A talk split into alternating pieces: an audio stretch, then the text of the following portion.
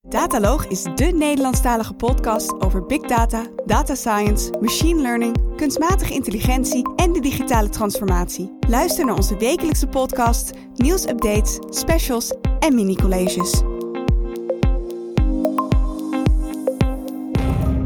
Ja, Anouk, we zitten vandaag bij Women in Data Science in Eindhoven.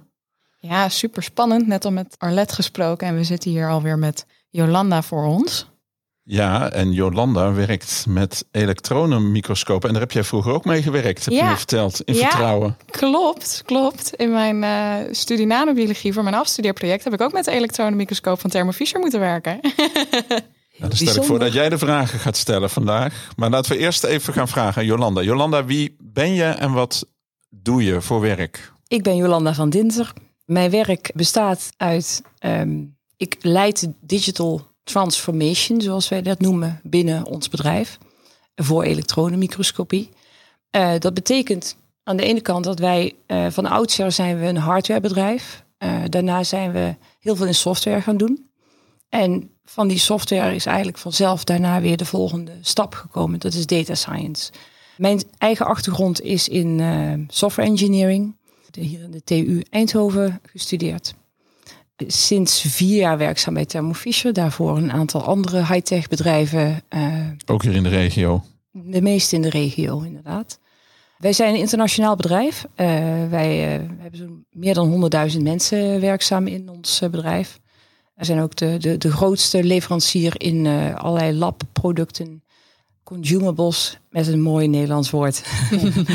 en ja, allerlei services die we in feite, zeg maar, eh, ja, waarmee we proberen de wereld net weer een beetje slimmer te maken. Alles rondom science. Maar dit klinkt als een, een snoepwinkel voor een data scientist. Oh, en dat is het ook helemaal. Dat, eh, ik heb eh, zojuist in het eh, auditorium hier eh, een eh, presentatie mogen geven.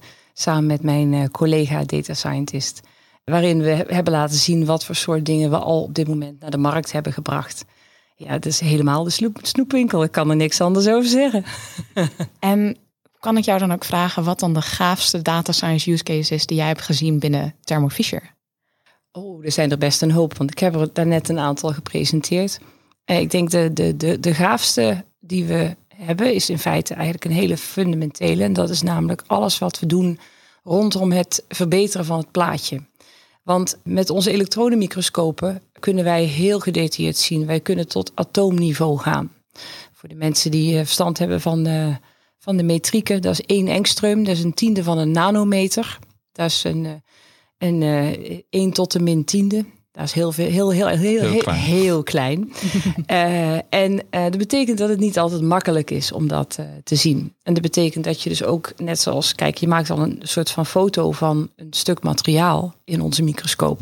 Maar heel vaak is het natuurlijk zo dat dat materiaal, dat, ja, je moet misschien wel tien keer of honderd keer proberen voordat je een behoorlijk foto eruit krijgt. Dus alles wat we kunnen doen om dat plaatje net weer wat beter eruit te laten zien. Op basis van de andere plaatjes die eerder geschoten zijn, uiteraard. En bepaalde domeinen hebben ook bepaalde toepassingen die verschillend zijn. Ja, daarin eh, hebben we heel veel eh, ook meerwaarde richting onze klanten van onze data science. Dus dat is misschien wel het meest aansprekende en eigenlijk eenvoudige voorbeeld. En wat zie jij als het grootste obstakel daar in die, die plaatjes dus eigenlijk scherper krijgen? Want ik kan me voorstellen dat met als je op zo'n kleine resolutie eigenlijk die, die, die plaatjes maakt, ehm, dat het dan ook heel lastig te onderscheiden is van is dit ruis of is dat eigenlijk het interessante stuk waar de, deze wetenschapper naar wil kijken? Klopt, en daarom is da- data science heel belangrijk. Eh, voor ons betekent dat dat we dus inderdaad proberen de veel plaatjes te verzamelen. En eh, met machine learning en deep learning technieken kunnen we dat uiteindelijk dus ook eh, wel voorspellen. Eh, hoe dat het eh, inderdaad wel het goede plaatje en wat de region of interest is en dat soort zaken. Dus, eh, Er is vandaag een, een thema op dit congres eh, bias. Hoe kun je bias voorkomen, zou ik zeggen. Kun je een enkele voorbeelden geven van bias in jouw toepassingen?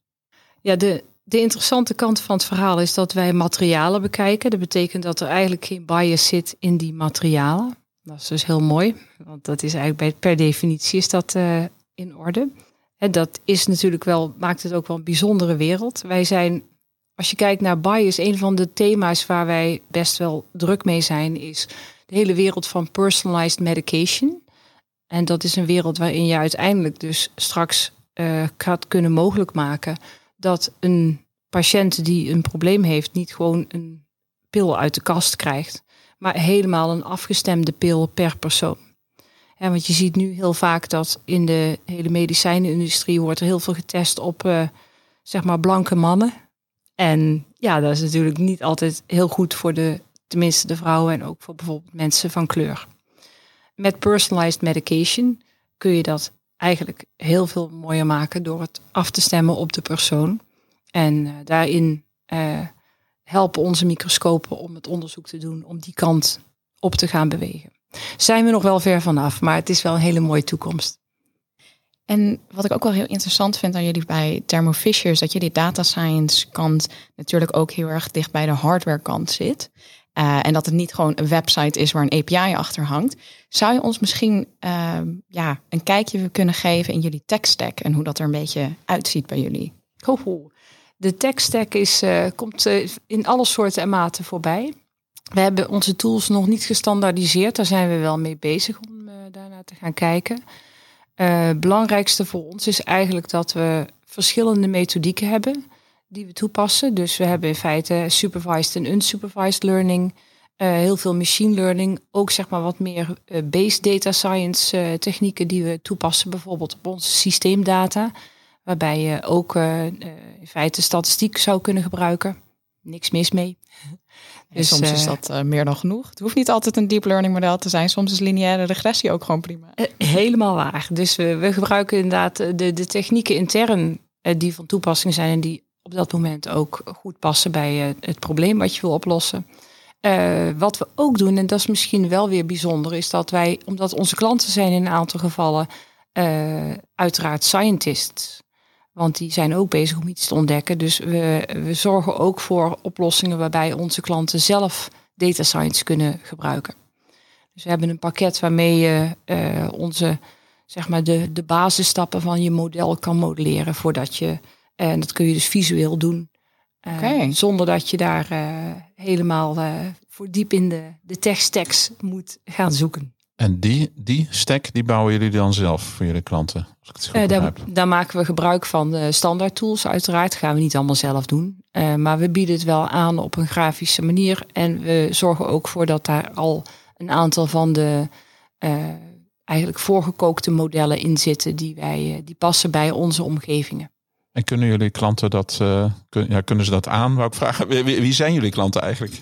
Ja, dat is heel verschillend. Uh, dat ligt er ook aan uh, voor welke markt. Dus we hebben de scientists, dat zijn material scientists of het zijn life scientists. Dus mensen die eigenlijk zeg maar harde materialen onderzoeken of, of, of biomaterialen. Dat is eigenlijk het verschil. Gewoon de twee variaties. Uh, we hebben daarnaast hebben we nog een uh, specialistische tak en dat is de semiconductorsindustrie. Uh, want dat is, ook, dat is ook material science, alleen heel gespecialiseerd op het maken van chips. dus dat is, dat is ietsje anders. daar zitten ook wat meer operators bij, want dat zijn vaak ook grote fabrieken. En wij zitten meestal niet in de fabriek zelf, maar in de ruimte waar je de mislukte chips gaat doorzagen en bekijken wat er eigenlijk mis is met zo'n chip. En dat helpt dan weer om het uh, proces in de fabriek te verbeteren. Ja, wat misschien interessant is, ik heb in het verleden ook wel bij een typisch engineeringbedrijf gewerkt in Veghel. Je zult het ongetwijfeld al kennen van landen. Mijn vraag is, hoe maak je van een engineering cultuur meer een digitale data-driven cultuur? Dat lijkt me best wel ingewikkeld. Hoe, hoe is dat? Hoe, vertel eens, hoe is dat bij Thermo Fisher gegaan? Ja, zeker is daar ook wel het een en ander veranderd. Van oudsher is eigenlijk uh, het, het elektronenmicroscopie gedeelte van ons bedrijf is uh, met name een hardwarebedrijf. Uh, er zitten ook heel veel natuurkundigen in het bedrijf.